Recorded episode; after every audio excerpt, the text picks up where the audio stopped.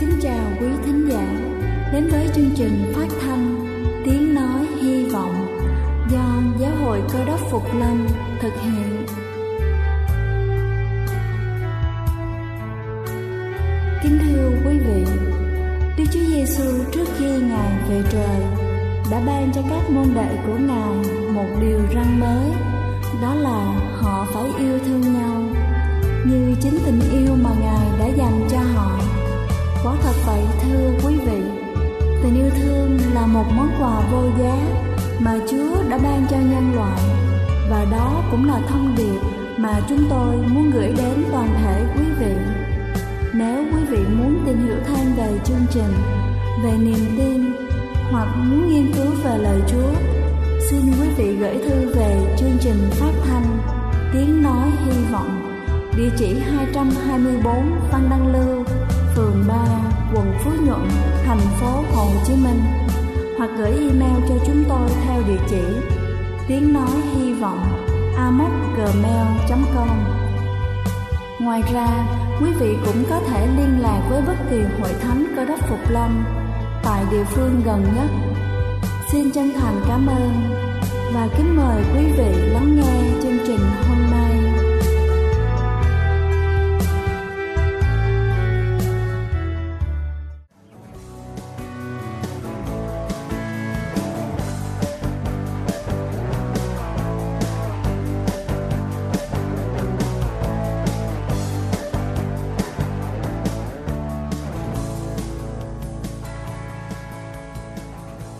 Xin thân ái kính chào quý vị khán giả trên khắp cả nước. Chúc quý vị có một buổi sáng thật trong lành và mát mẻ.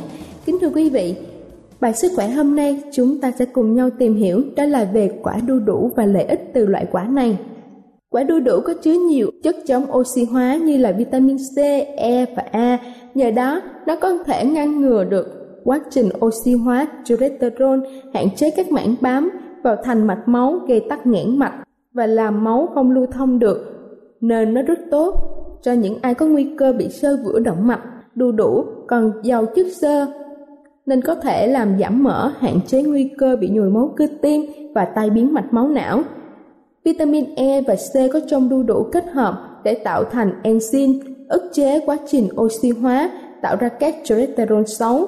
Điều này rất tốt cho hệ tim mạch của chúng ta. Đu đủ là một trong những loại quả đặc trưng có rất nhiều vitamin A, nhờ đó giúp cho chúng ta có đôi mắt sáng khỏe hơn. Vì thế, đu đủ hỗ trợ rất tốt cho chúng ta trong những ngày học căng thẳng, cho những bạn bị cận thị, loạn thị và ngăn ngừa mờ mắt cho người già cả.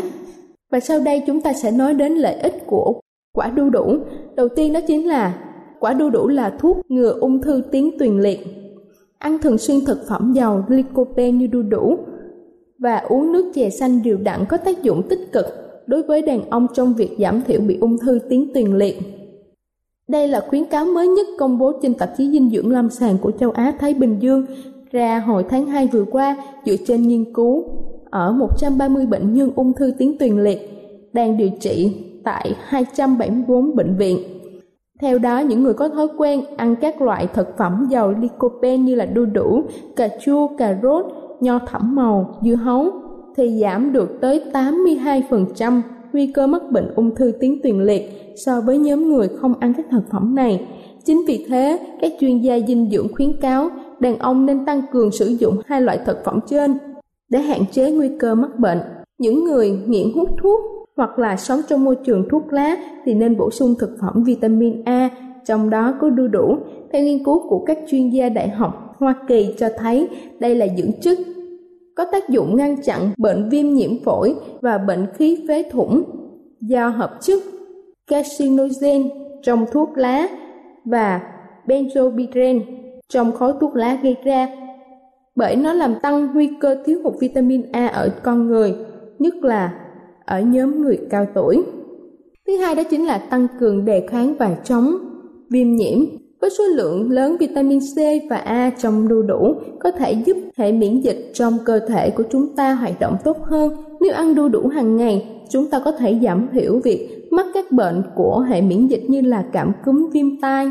Vitamin C và E có trong đu đủ cũng có thể giúp cơ thể phòng tránh khỏi hiện tượng viêm nhiễm để chúng ta khỏe mạnh hơn. Khả năng của đu đủ được phát huy rất tốt nhờ vào hai hợp chất là papen và chimopapen có trong nó. Đây được coi là hai loại enzyme tiêu hóa protein hiệu quả có tác dụng làm giảm quá trình viêm nhiễm và làm lành các vết thương. Kính thưa quý vị, tôi vừa trình bày xong những lợi ích từ quả đu đủ. Hy vọng qua bài chia sẻ trên, chúng ta sẽ thu thập được thêm những loại hoa quả tốt cho đời sống sức khỏe của chúng ta. Đây là chương trình phát thanh Tiếng Nói Hy Vọng do Giáo hội Cơ đốc Phục Lâm thực hiện. Nếu quý vị muốn tìm hiểu về chương trình hay muốn nghiên cứu thêm về lời Chúa, xin quý vị gửi thư về chương trình phát thanh Tiếng Nói Hy Vọng, địa chỉ 224 Phan Đăng Lưu, phường 3, quận Phú Nhuận, thành phố Hồ Chí Minh hoặc gửi email cho chúng tôi theo địa chỉ tiếng nói hy vọng amoc.gmail.com Ngoài ra, quý vị cũng có thể liên lạc với bất kỳ hội thánh cơ đốc Phục Lâm tại địa phương gần nhất. Xin chân thành cảm ơn và kính mời quý vị tiếp tục lắng nghe chương trình hôm nay.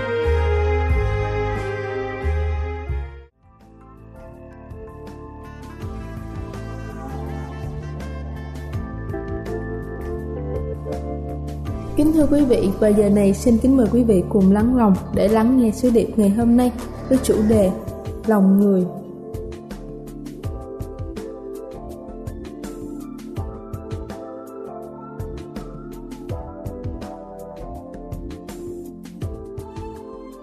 Trong những câu châm ngôn cách ngôn của người Việt Nam và của thế giới có rất nhiều những câu châm ngôn liên quan đến lòng người. Nhưng mà điều đầu tiên tôi muốn hỏi quý bà anh chị em vị trí của lòng người ở đâu? Chúng ta nói đến lòng người. Người mỹ ta gọi là the heart, có nghĩa là center, phải không? Có nghĩa là trung tâm. Hệ cái gì là trung tâm thì gọi là lòng. Nhưng mà vị trí của của lòng dạ quý vị ở chỗ nào? Đi dông dài trong cuộc đời này trải qua bao nhiêu năm, chúng ta có bao giờ ngồi lắng động lại và thử nghe tiếng lòng? Lòng đang ở chỗ nào? Vị trí của trái tim, vị trí của lòng mình ở chỗ nào? Có người nói, lòng người nằm ở trên trên não không? Ở trong não con người có người nói lòng người nằm ngay chỗ trái tim, nhưng mà cũng có người không biết lòng mình ở chỗ nào. Ít có ai biết lòng mình chỗ nào. Là vì cả một ngày người ta bị phân tâm bởi rất nhiều vấn đề. Ít để ý đến tiếng lòng, ít nghe sự thổn thức từ đáy lòng. Ít tìm hiểu xem thử lòng mình cần cái gì hơn là xung quanh cuộc đời đang cần gì ở mình. Ít có người suy nghĩ về vấn đề này. Và cũng có người nói rằng lòng người là bể chứa nhưng mà lớn bao nhiêu thưa quý ông bà anh chị em? Lòng người lớn bao nhiêu? Trong thế kỷ thứ 20, 21 chúng ta thấy một hiện tượng lớn ở trong lịch sử nhân loại là máy vi tính được tạo ra giúp con người thích ứng với đời sống được sử dụng rất nhiều máy vi tính. Nhưng mà chưa có máy vi tính nào ở trên hành tinh này có sức chứa bằng lòng người. Lòng người là bể chứa. Nhưng mà cái bể chứa này lớn chừng nào thưa quý ông bà anh chị em? Tôi thấy lòng người không chỉ có khả năng chứa đựng hàng tỷ hàng tỷ những dữ kiện. Nhưng mà kinh thánh nói rằng lòng người có khả năng và có đủ chỗ cho đức chúa trời. Chúng ta chưa từng thấy đức chúa trời mặt đối mặt. Nhưng mà chúng ta nhìn vào vũ trụ và nhìn bao nhiêu là loài vật mà chúa tạo dựng trên hành tinh này. Chúng ta hình dung chúa lớn lắm phải không? Nhưng mà kinh thánh nói rằng lòng người có đủ chỗ cho đức chúa trời ngự trị wow! Lớn bao nhiêu thưa quý ông bà anh chị em? Lớn lắm đấy lòng người có lúc lớn, có lúc nhỏ. Lòng người có lúc lớn, có lúc nhỏ. Lúc vui, lòng người mở rộng. Lúc buồn, lòng người thu hẹp lại. Quý vị có cảm giác đó không? Lúc làm được một việc tốt cho ai, lòng người mở rộng. Hình như có thêm sinh khí để thở. Nhưng mà lúc làm một điều gì đó không tốt cho ai đó, lòng người tự nhiên thu hẹp lại bên trong lòng quý vị có bao nhiêu người mà quý vị nhớ đến hàng ngày? Bên trong quý vị có đức chúa trời hay là có những hình tượng? Các bậc tăng sư từ xưa đến nay khi nói đến lòng người thì người ta nói đó là nơi thường xuyên diễn ra những trận chiến ác liệt nhất ở trên hành tinh này. Trước khi những trận chiến đó xảy ra ở một nơi nào đó ở ngoài biên cương thì những trận chiến đó đã xảy ra ở giữa lòng người. Trước khi anh, em, người hàng xóm với nhau, tranh cãi, tranh chấp với nhau, thì ở trong lòng người đã có sự tranh cãi rồi. Tất cả đều ở tại nơi này, thưa quý bà, anh chị em. Từng giây, từng phút, every second, từng giây, từng phút một, luôn luôn có sự tranh chiến giữa thiện và ác. Xấu và tốt, đúng và sai, đức chúa trời và quỷ dữ. Thiên sư phạn loạn đến thế giới này trở thành ma quỷ đó. Nó không thèm kim cương nó không thèm vàng, nó không thèm châu báu của quý vị. Ngay cả nó nói đức chúa giêsu nếu ngươi quỳ gối trước mặt ta ta sẽ cho ngươi cả thế gian này. Nó không cần thế gian này. Nó cần gì quý vị biết không? Cần trái tim của quý vị. Cái động cơ lớn nhất của nó là tìm được chỗ mà cái chỗ phải nói là precious nhất, đặc biệt nhất ở trên hành tinh này là lòng của quý vị. Cho nên trải qua ngàn năm, nó tranh chấp, nó tranh chấp với chúa, phải không? Nó dùng mọi cách để đẩy chúa ra. Có một cái trường hợp mà chúng ta đọc trong sách mát đoạn 5 đó. Đến mức độ 6.120 con quỷ nhập vào người đàn ông đó. Chúng ta không biết là ở trong vũ trụ và ở trên hành tinh này có bao nhiêu tỷ tỷ con quỷ. Nhưng mà nội mà cái người đàn ông này đó đã bị 6.120 con quỷ nó ám. Ám là cái gì? Có nghĩa là sở hữu, làm chủ và điều khiển người đó theo ý của mình. Và đây là cái lý do lớn nhất của ma quỷ ở trên hành tinh này, thưa quý ông bà anh chị em, là vì bản chất của ma quỷ là chiếm ngự đi vào trái tim của chúng ta, đi vào lòng của chúng ta, phải không? Tàn phá, hủy hoại, lấn ép những điều tốt ra khỏi. Nó giành cái mảnh đất đó. Nó muốn chứng minh rằng nó là chủ tể. Và khi nó mất đi cái chỗ nó trên thế đàn nó xuống thế giới này, cái chỗ mà nó muốn chiếm là lòng của quý vị, lòng của chúng ta và tất cả nhân loại. Ở trong sách Matthew đoạn 13 Đức Chúa Giêsu dùng hình ảnh của bốn loại đất khác nhau để ví về lòng người. Mảnh đất thứ nhất chai lì. Tại sao đất trở nên chai thưa quý ông bà anh chị em? Đất như thế nào mà trở nên chai? À, chúng tôi làm rẫy trồng cà phê đó. Hệ mà cái chỗ nào đất dù là nó là đất đỏ ba gian đi nữa mà bàn chân cứ dậm tới dậm lui hoài đó nó sẽ nó sẽ chai. Và khi chai rồi đó có gieo cái gì nó cũng không có thể nào bén rễ được. Đó là tình trạng đầu tiên của lòng người tình trạng thứ hai đức chúa giêsu nói là mảnh đất đầy đá sỏi. Hạt giống bị gieo vào mảnh đất này thì như thế nào? Nó cũng có thể bén rễ vì có một chút xíu đất. Nhưng mà khi nắng gắt lên đó là vì rễ bám không sâu, cho nên cho nên rễ bị cháy bị cháy nắng. Và rồi cây không thể nào trưởng thành được nữa. Và chúng ta thấy cái tình trạng thứ ba là tình trạng còn tệ hại hơn nữa, là mảnh đất đầy gai gốc gai thì như thế nào à, các bạn trẻ? Gai thì nhọn đụng vào thì như thế nào? Đau, chảy máu. Cái tình trạng thứ ba, tệ hơn hai tình trạng trước. Chúng ta thấy đức chúa giêsu dùng câu chuyện ngụ ngôn này không phải là ngẫu nhiên tình cờ, nhưng mà chúa muốn nói đến từng cái giai đoạn của lòng người. Ban đầu chỉ do một vài bước chân hay là nhiều bước chân của người đời vô tình dậm lên. Giả sử như cha mẹ vô tình nói với con cái một câu nói không nên nói đó, làm cho đứa nhỏ trở nên tê dại ở trong tâm của nó. Đầu óc nó hoang mang. Và khi lần tới nói đều đúng, nó không nghe được, mà nó cứ nhớ đến cái điều sai mà cha mẹ đã nói mấy tháng trước. Không? Theo một thời gian, cha mẹ không gieo nữa, nhưng mà đứa trẻ này đi vào đời. Bạn bè gặp gỡ nhau, mỗi đứa quăng một đá vô vô lòng người đó, vô lòng của con em chúng ta. Lâu ngày, cái mảnh đất của tâm hồn trở thành mảnh đất đầy đá sỏi. Và khi mảnh đất quá nhiều đá sỏi đó, thì người đi gieo giống rất khó đi vào mảnh đất đó. Tại vì bị vướng mà. Phải không? Quý vị có bao giờ làm nông đi vào những nơi đá gồ ghề chưa? Nhưng mà đến cái tình trạng thứ ba đó kỳ lạ cái bản chất của gai gốc đó thì luôn luôn mọc ở những mảnh đất bị bỏ hoang nhất là đất chai lì chúng ta cũng thấy gai nó mọc nè. Và đất đá sỏi cũng thấy gai nó mọc. Và khi lòng người đã rơi vào cái tình trạng thứ ba rồi đó, thì không ai có thể đến được hết không ai có thể đến gần được. Và chúng ta thấy vấn đề này là cái tình trạng của biết bao nhiêu người thanh thiếu niên. Cho nên khi đến nhà thờ thì quý ông bà, anh chị em rất khó nghe về lời của Chúa. Thật sự như như vậy đó ngay cả người lớn ở trong chúng ta và các hội thánh khác cũng vậy. Ở trong thời đại của chúng ta, người ta thích những điều êm tai thôi. Thích nghe những điều êm tai, nghe những gì trực diện vào lương tâm của họ, chỉnh đổi lương tâm người ta không chịu. Rất là khó khăn. Vì vậy mà trong cái thời mà Đức Chúa Giêsu đến với thế giới loài người hai ngàn năm trước đó, và khi Đức Chúa Giêsu dùng câu chuyện này để dạy bảo những người Do Thái, thì người ta có một cái phản ứng rất là rất là kịch liệt. Ngay cả người ta nói Chúa đại diện cho ma quỷ để trừ quỷ nữa. Chúng ta đọc trong sách Matthew đoạn 12, quý vị thấy rõ điều đó. Cho nên người ta nghe như Chúa Giêsu nói đó, nghe nhưng không hiểu, nhìn nhưng không thấy. Vì như thế nào?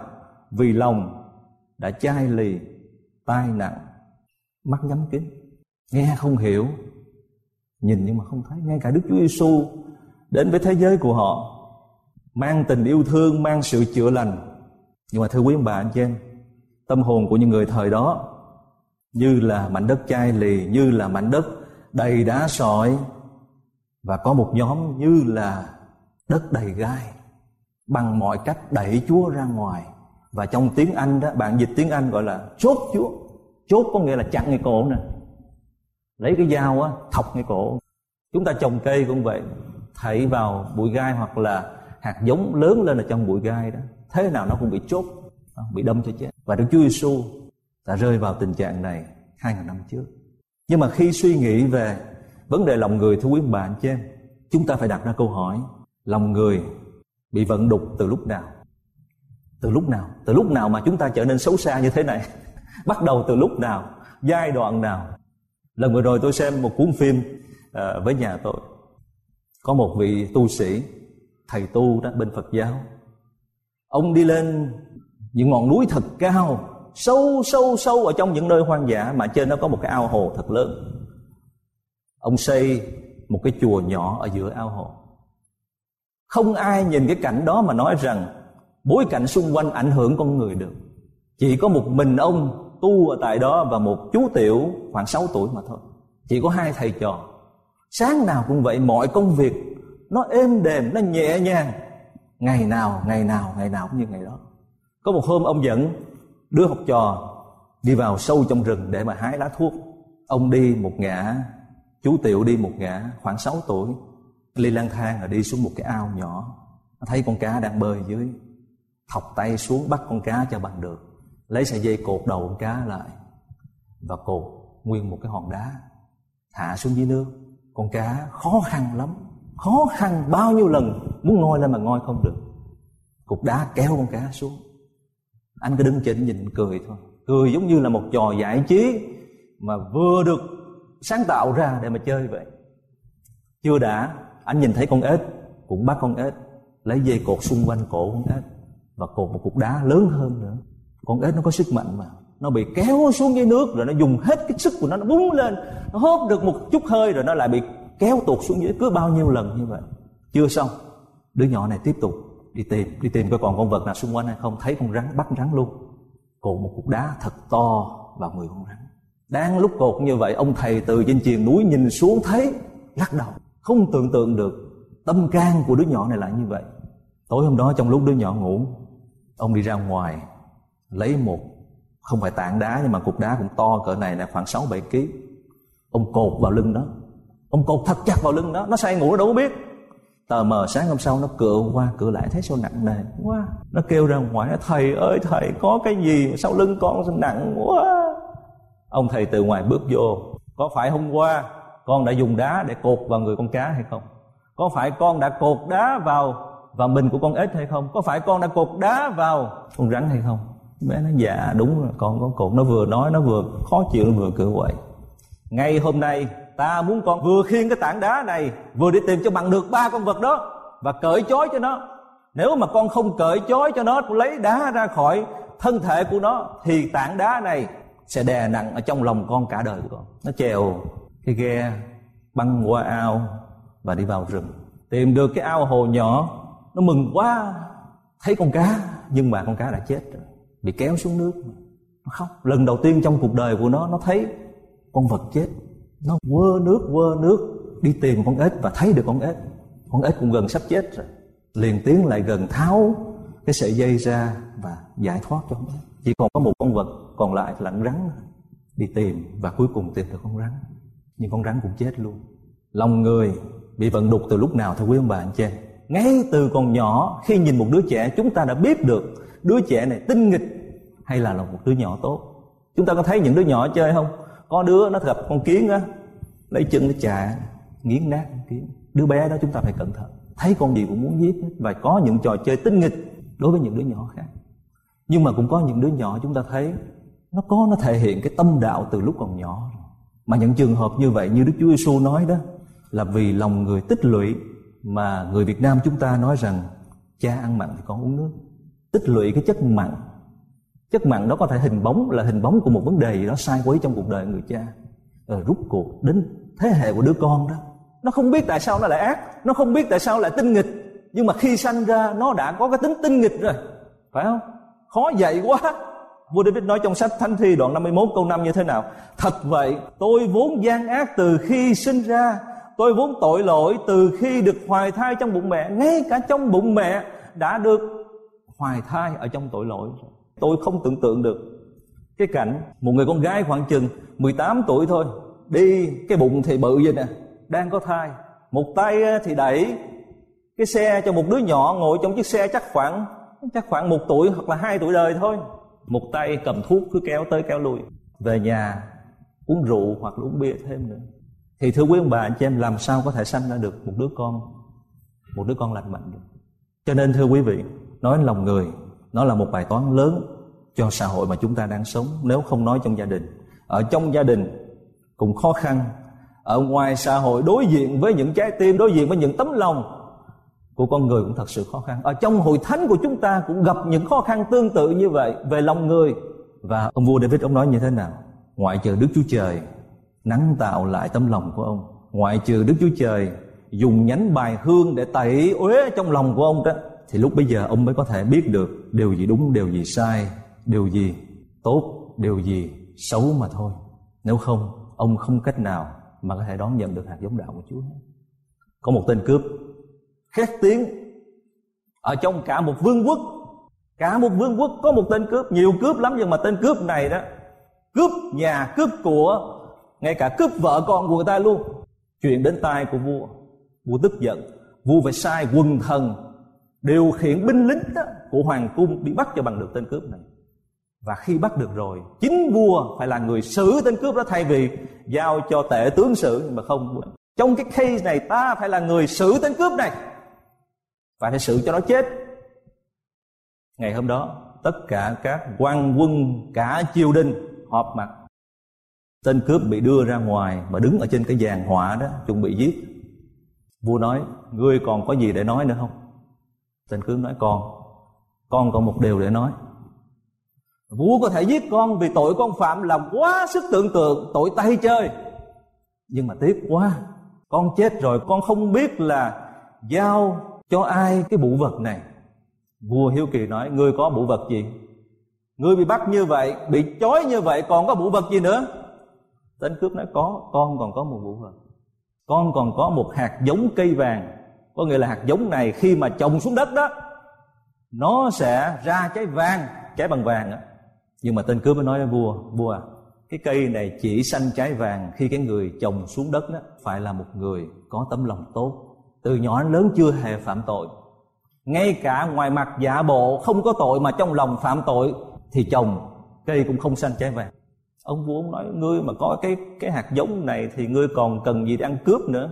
Nhưng mà vua không nhớ con nói hay sao? Tại vì con là người có tội, con không thể nào trồng cái hạt giống này được. Bây giờ con sắp chết rồi, bây giờ vua coi có người nào không phạm tội, vua giao cho người đó đi. Vua mà giao cho người đó người đó đã trồng được rồi đó, thì vương quốc của vua sẽ giàu có nhất trên thế giới này. Sẽ thanh bình, mãi mãi muôn đời. Vua suy nghĩ, vua nói, tối hôm qua mình vừa phạm một tội rất là nặng nề. Chắc mình không trồng được đâu. Tại vì người nào đã không trồng được, nhiều khi còn mang đến cái họa cho cho cả vương quốc vua mới ghé tai hỏi các quần thần, các khanh coi trong tất cả quan quân của mình đi. Có ai là người tốt giao cái hạt này cho người đó? Các khanh ghé tai nhau, nhưng mà cuối cùng chẳng có ai là người tốt cả. Không có một người nào là người tốt trong cả vương quốc. Tên cướp này liền la lớn, vậy thì vua bắt lầm con rồi. Con cũng như mọi người thôi. Vua cũng phạm tội, con cũng phạm tội, và quân thần của vua cũng phạm tội. Thì làm sao vua có thể kết tội chết cho con được? Ngay tức khắc, nhà vua tha tội chết cho tên cướp này. Ngoại trừ thưa quý ông bà anh chị em, ngoại trừ lòng chúng ta được đổi mới. Lúc bây giờ khi hạt giống đạo của Chúa Giêsu hạt giống cây vàng của Đức Chúa Giêsu gieo vào trái tim của chúng ta đó, bắt đầu nó mới kết trái và chúng ta mới thấy sung sướng. Vẫn ở cái trạng thái của mảnh đất thứ nhất là mảnh đất chai lì và trạng thái thứ hai là mảnh đất sỏi đá và trạng thái thứ ba là gai gốc thì không có cách nào mà hạt giống cây vàng này có thể phát sinh và kết quả được. Không có cách nào vì vậy trong sách Ezechiel Đức Chúa Trời phán với dân Do Thái và phán với chúng ta như thế nào? Ta sẽ ban cho chúng nó một tấm lòng. Ta sẽ ban cho chúng nó một tinh thần mới. Ta sẽ lấy tấm lòng bằng đá ra khỏi thân thể chúng nó và ban cho chúng nó tấm lòng bằng thịt để chúng làm theo các quy luật của ta, giữ các sắc lệnh của ta và thi hành. Bây giờ chúng sẽ là dân ta và chính ta sẽ là Đức Chúa Trời của chúng. Và trong sách Cô Tô, thứ hai đoạn 9 câu 9 Sư đồ Phaolô nói như thế nào? Anh chị em biết ân huệ của Chúa cứu thế Giêsu, Chúa chúng ta. Ngài vốn giàu sang nhưng vì anh chị em tự làm nên nghèo khổ để bởi sự nghèo khổ của Ngài anh chị em được giàu sang. Chúng ta vốn là nghèo khổ đó. Là vì một chút đất tốt cũng không có nữa ở trong lòng người. Đức Chúa Giêsu như là một mảnh đất tốt vậy Chúa đến thế gian này nhận lấy mảnh đất nghèo nàn của lòng chúng ta và trao cho chúng ta mảnh đất tốt của Ngài.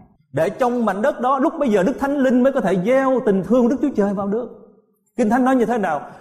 Nếu không bởi sự ăn năn đó thì không ai có thể thấy được sự cứu rỗi cả. Buổi sáng hôm nay thưa quý vị, tôi nghĩ rằng chúng ta không có cách nào khác.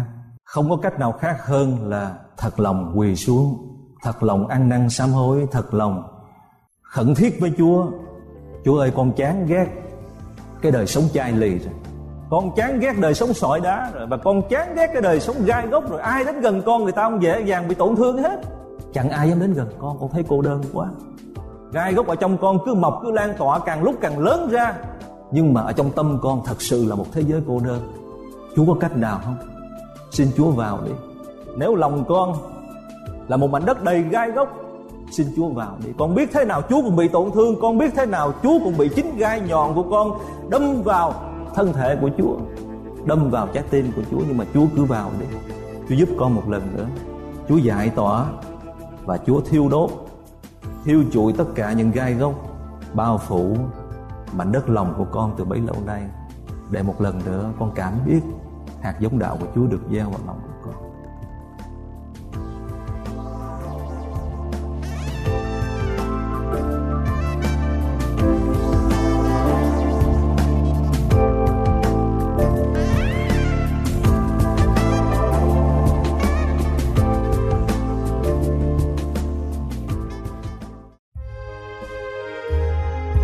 Đây là chương trình phát thanh Tiếng Nói Hy Vọng do Giáo hội Cơ đốc Phục Lâm thực hiện. Nếu quý vị muốn tìm hiểu về chương trình hay muốn nghiên cứu thêm về lời Chúa, xin mời quý vị gửi thư về chương trình phát thanh Tiếng Nói Hy Vọng, địa chỉ 224 Phan Đăng Lưu, phường 3, quận Phú Nhuận, thành phố Hồ Chí Minh hoặc gửi email cho chúng tôi theo địa chỉ tiếng nói hy vọng amos@gmail.com Ngoài ra, quý vị cũng có thể liên lạc với bất kỳ hội thánh cơ đốc phục lâm tại địa phương gần nhất. Xin chân thành cảm ơn và hẹn gặp lại quý vị trong chương trình lần sau.